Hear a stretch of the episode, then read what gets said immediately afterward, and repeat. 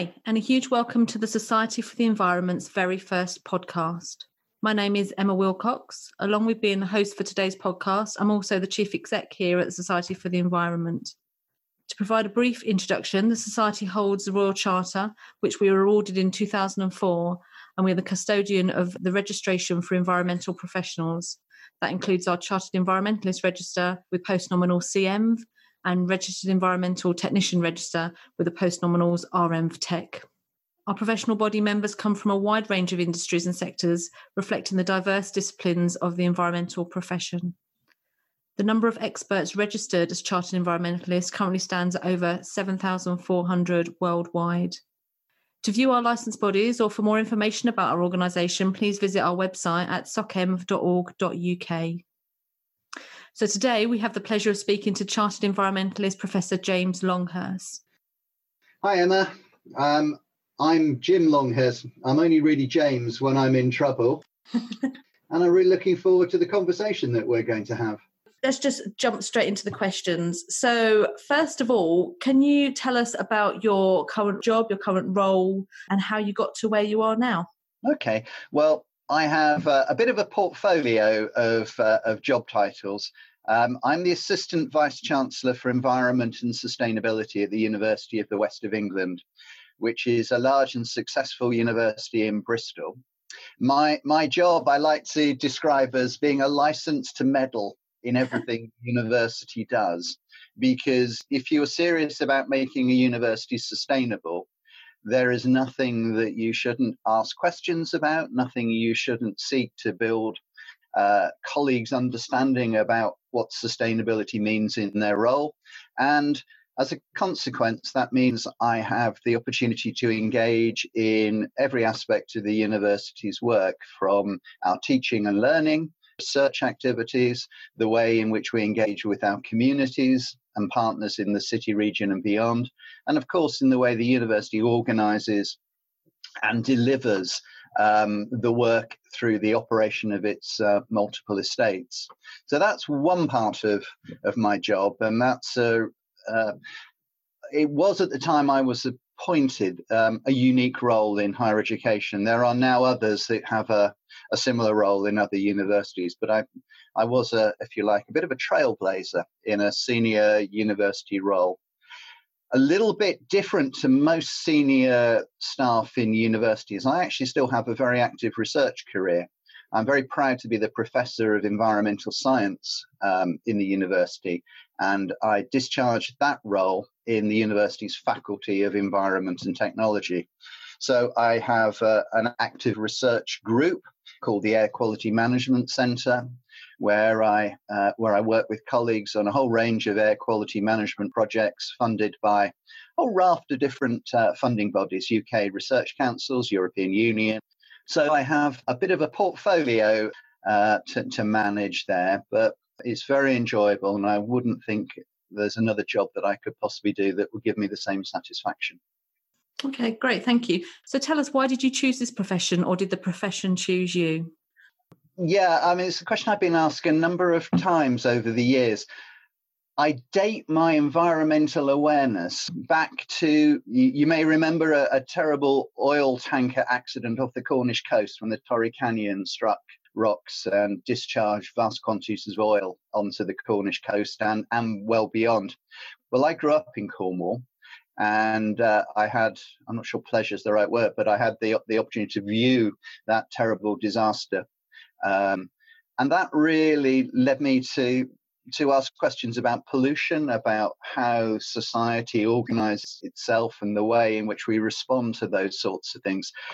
And from that moment onwards, I can sort of date my interest and awareness and concern and wish to do something positive that would make uh, environmental consciousness, if you like, a part of what we do.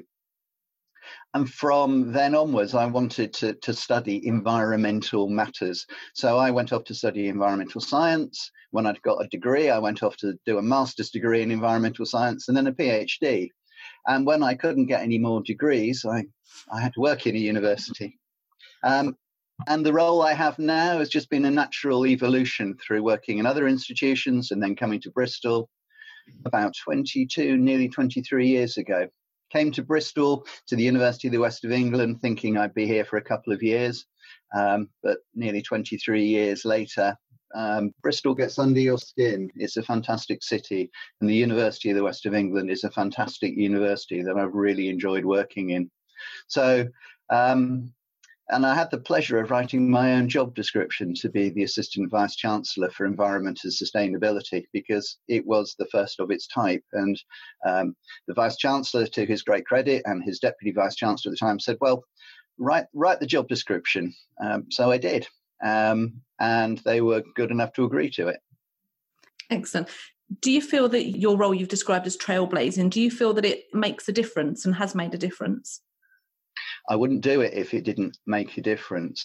Um, the University of the West of England has has got a, a, reputation for its engagement with the sustainability agenda. There's a whole raft of different uh, awards and accolades that we've won, and that's come about through the very large number of staff who who understand why sustainability is important and what it means not not to be a, an environmental activist necessarily, but to somebody who places environmental and sustainability concerns within their their remit, their remit to teach, to research, to engage with stakeholders around and within the university. Doesn't mean that they do that all the time and in everything they do, but they have a consciousness that's developed that um, sets us on a journey, and we've built that through um, our sustainability plan, which is one of the things we've won awards for.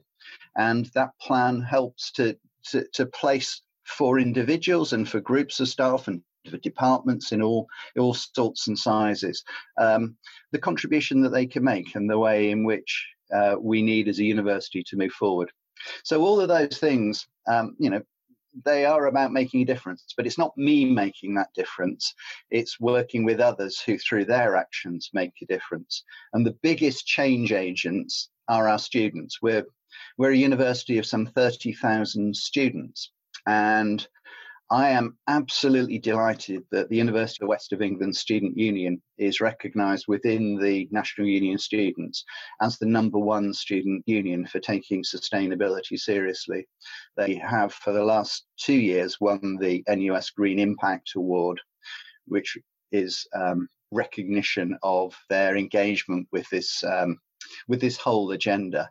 And that's something that over the last seven or eight years, they've gone from a relatively low level of engagement to a seriously engaged institutional commitment to dealing with sustainability questions in their operations and to engage in a very significant and substantial way with the university to in, ensure the university lives up to their sustainability uh, commitments. So that's that's really important to me that we've we've had the, these effects and they continue to make a difference. That's really great to hear. And you mentioned a couple of key words in there about professionalism uh, versus activism. Can you just say a little bit about why it's important to be recognised as an environmental professional and what your chartered environmentalist registration means to you personally? Well, thinking about CENV first, um, I was very involved in the formation of Society for the Environment. At critical times um, in the Society's formation, I was the chair of council of the Institution of Environmental Sciences, and I'm a vice president now of that institution. So, very much involved at the beginning, very much involved in helping to to think through those issues that actually led to the society's formation and then its organizational principles and the way it, it, it moves forward. In fact, I served on the board at one point. So I was absolutely committed to the idea that the environment should be seen as a profession for a whole raft of reasons principally because it is so absolutely critical to the future of society that we recognize environmental limits and we strive through all the things that we do to make sure that we are working towards a better environment rather than one in which we extract resource and value without understanding the implications of that. And for me, environmental science, which I'm absolutely to my very core an environmental scientist, um, it is at the heart of understanding. Well how do you live within environmental limits? You have to understand them you have to understand the feedback that exists within the systems and you have to be able to explain that and you have to be able to share that meaning with very different audiences. Highly technical, where that's appropriate, but with the public to help shape an understanding. And all of that is at the heart of what being an environmental professional is about. Technically competent, but able to communicate and to be able to do that in ways that are respectful, that are ways that are, are, if you like, embedded in the ethical code of practice that actually should be the touchstone of the way in which you operate on a day to day basis. That's great. Just finally, before we move on to air quality, what would you say to others thinking about a career in the environment? What advice would you give them? Oh, well, that would be very simple. That uh, it, it is um, absolutely critical to the way in which we organize society that people are environmentally aware.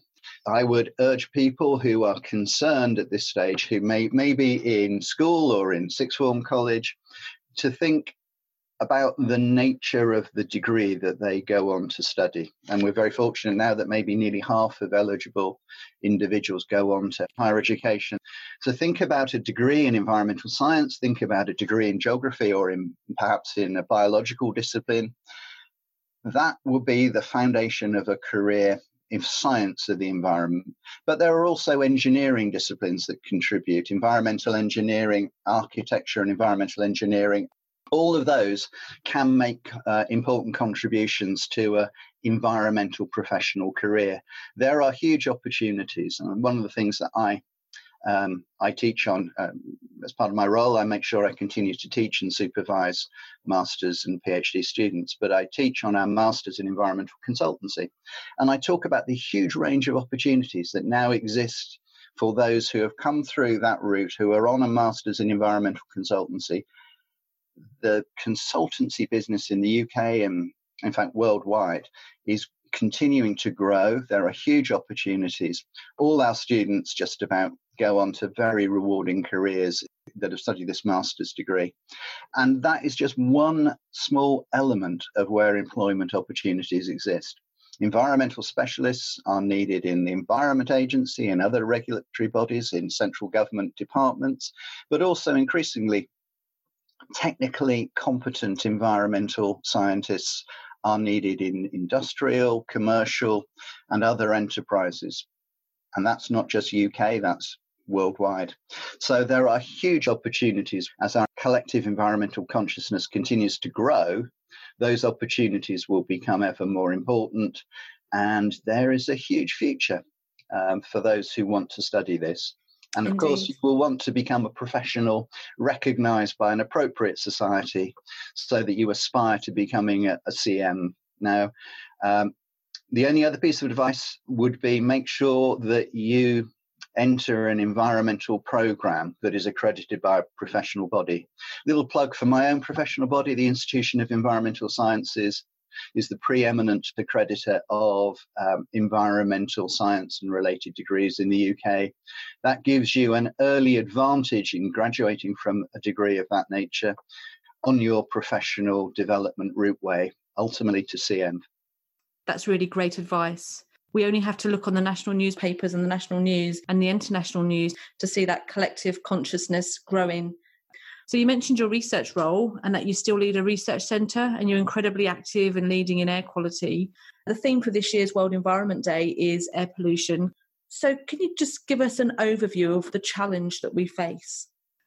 Yeah. Um, it's just where to start in such a complex problem as we as we perceive it from outside but actually within if you are within the the air pollution bubble if you like actually this isn't so complex at all because the evidence base for the effects of air pollution is absolutely compelling. We know through the work that World Health Organization has brought together that something of the order of um, 4 million individuals around the world each year will have their life prematurely ended because of exposure to a number of, uh, of different air pollutants. We know this but the actions that we need to take to reduce emissions below the concentrations that uh, epidemiological evidence tells us will um, reduce the risk of ill health, we seem incapable of actually enforcing the good words that are talked about in parliamentary and European and, and wider scale um, activities. We're very good at talking about this. We are reasonably good at emission control in terms of national totals of emissions. What we seem absolutely unable to do is to control concentrations in uh, areas of major populations. Now, we have talked about this since, well, the mid 1990s. Um, if I just think back to um, the Environment Act of 1995, this was a Great Britain wide piece of legislation that introduced the idea of the air quality management area as a control mechanism to reduce concentrations. It was first thought that maybe a handful of big cities would require one. It now turns out that over two thirds of all the local authorities in the United Kingdom have one or more air quality management areas. And these are areas where the concentration of pollutants such as nitrogen dioxide or particulate matter exceed concentrations of pollutant that are harmful to health. And we've had these for the best part of um, 18 to 20 years without enforcement action to reduce that risk. Now, it's all sorts of reasons um, why we don't do that. We don't take it seriously enough. And we haven't prioritized the public health gains that would come from enforcing the air quality objectives. So the problem remains. We have some encouragement, however, and we should always look to positives as well as the negatives I've talked about. The positives are that the uh, the Mayor of London has introduced the ultra low emission zone. We wait to see exactly what benefits that will bring, all of the modeling underpinning the ultra low emission zone shows that it will have a, a, a very significant impact on concentrations. And it's the concentrations that matter. The government has earlier this year brought out its new clean air plan, and that sets out a, a number of very important uh, ambitions for the government to bring forward actions that will improve um, the emissions of a range of different pollutants from sources that haven't really been engaged with thus far.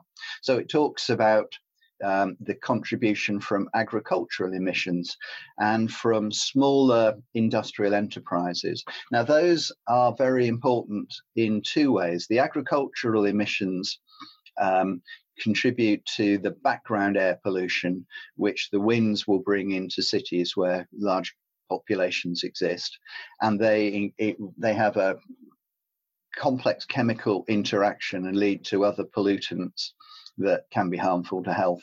So we've got a, a, lot of a lot of positives, um, but we don't have the capability, as far as I can see, to enforce action.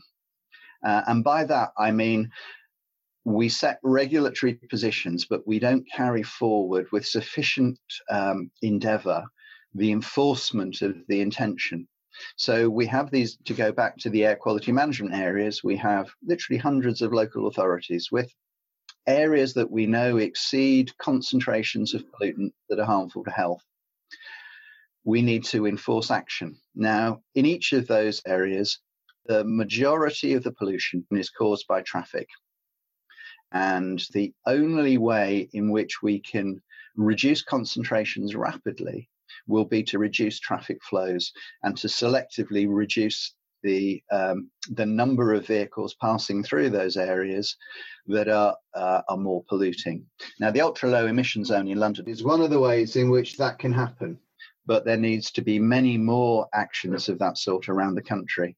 The clean air zones proposed by government and which many local authorities are working to introduce are, if you like, a sibling or, or daughter of the air quality management areas, but they seem to be stalled. And they need to um, they need to have more urgency and more effort put behind them, so that they bring forward actions that will will change people's behaviors. And at the heart of all of this is that our our practices and behaviors um, lead to air pollution. And one could say that um, air pollution is a societal choice because of the way in which our practices and behaviors uh, create air pollution. So if it is a choice, then we have another opportunity to change that. We can choose to have air pollution or we can choose to do things differently.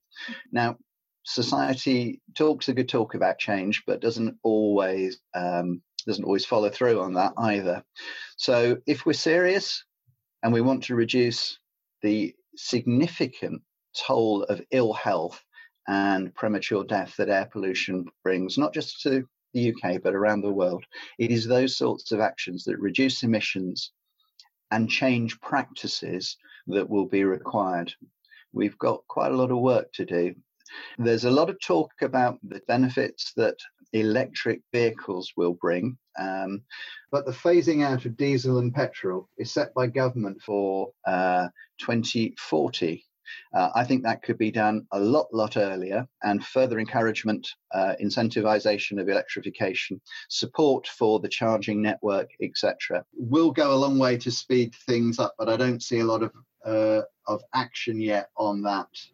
The benefits that uh, we will see from electrification will also have a huge impact on our carbon emissions. We need to think about that with the same sort of urgency that we have with air pollution.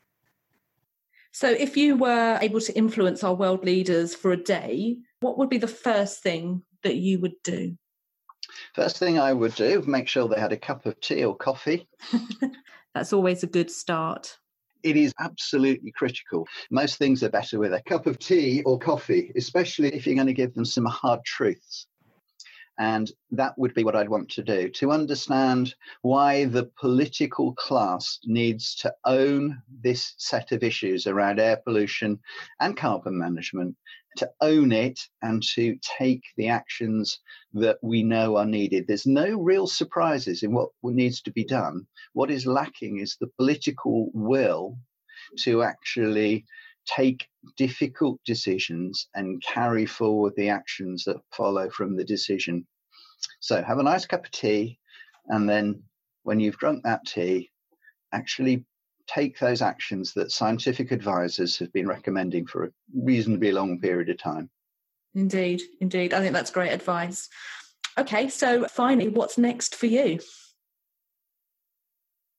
Um, to go back to work in the university for a, a for this reply. Um, what we are doing in the university is developing um, strategy 2030 for the university. And so my my role in that is making sure that that provides sufficient connections uh, to the sustainability agenda so that it um, enables and allows our new sustainability plan 2030 uh, to to develop and to be uh, an effective plan for delivering a more sustainable University of the West of England. So that's going to take the rest of this calendar year to move those matters forward. And I'd look to have that new plan operational by the beginning of 2020. Um, research, um, my colleagues in the Air Quality Management Centre are, uh, are leading a major European funded uh, project called ClairCity. Clare City is working um, across the European space with six cities um, Bristol, Amsterdam, Ljubljana, the Aveiro region in Portugal, the um, region around Genoa in Italy, and Sosnowiec in Poland, looking at how citizens are aware of and are willing to engage in change to deal with air quality issues. We're into the final year now of that of that project.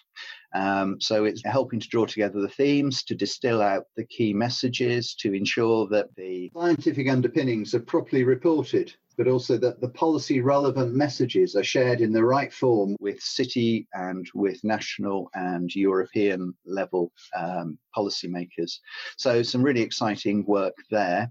Other projects are are um, underway in Delhi, possibly one of the most uh, polluted cities in the world, and we're very, uh, very pleased to be working with a range of colleagues from both the UK and India um, to help develop some air quality management um, principles and practices that might bring some improvement to the uh, very profound pollution problems in Delhi.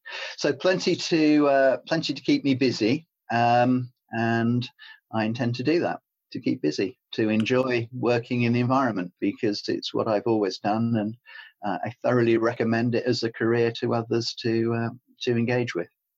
That's absolutely wonderful. And thank you so much. That's some really good advice for people thinking of a career in the environment, for those of us working in the environment, and generally for all of us in terms of your very clear choice. Air quality is a choice, and we need to think about our behaviours. I think that's come over loud and clear. Thank you. So, thank you, Emma. I've enjoyed our conversation. Thank you so much. It's really great to hear from you. So if you're interested to hear more about our CENV or our EvTech registers, please take a look at our How to Become Why Become recorded webinars on our website at socenv.org.uk.